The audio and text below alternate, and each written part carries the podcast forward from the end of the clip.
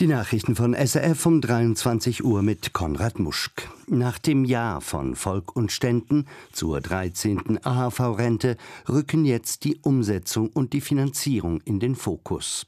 Der Initiativtext verlangt, dass die Rentenerhöhung spätestens Anfang zweitausendsechsundzwanzig in Kraft tritt. Dafür werde die Zeit reichen, sagt die zuständige Bundesrätin Elisabeth Böhm-Schneider.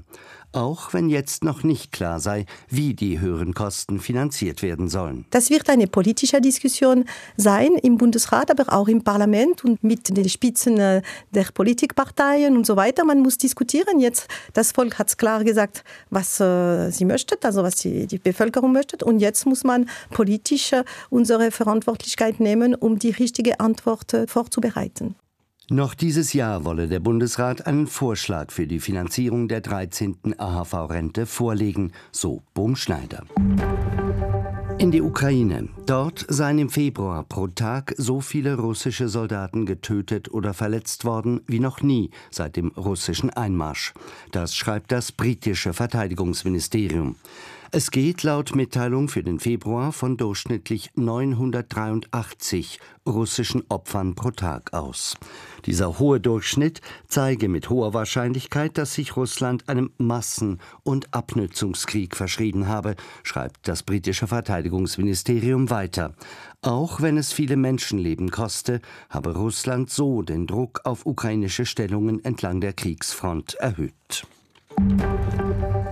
Verschiedene Staaten, die zum Ölkartell OPEC Plus gehören, wollen auch weiterhin freiwillig weniger Öl fördern. So hat etwa Saudi-Arabien angekündigt, die tiefere Ölproduktion bis Ende Juni fortzuführen, wie die staatliche Nachrichtenagentur berichtet. Auch andere Staaten kündigten eine Verlängerung an, etwa Russland und Irak. Die Staaten der Vereinigung OPEC Plus, der dreiundzwanzig ölexportierende Länder angehören, reagieren damit auf sinkende Preise.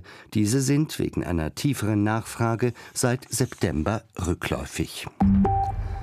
Zum Sport zunächst Ski Alpin. Beim Weltcup-Slalom der Männer in Aspen in den U S A gibt's einen Schweizer Sieg. Loïc Meillard gewinnt vor dem Deutschen Linus Strasser und dem Norweger Henrik Kristoffersen. Und Leichtathletik an der Hallenweltmeisterschaft in Glasgow hat Simon Ehammer die Goldmedaille im Siebenkampf gewonnen. Der Appenzeller verteidigt in der letzten Disziplin, dem tausend-Meter-Lauf, seine Führung im Gesamtklassement.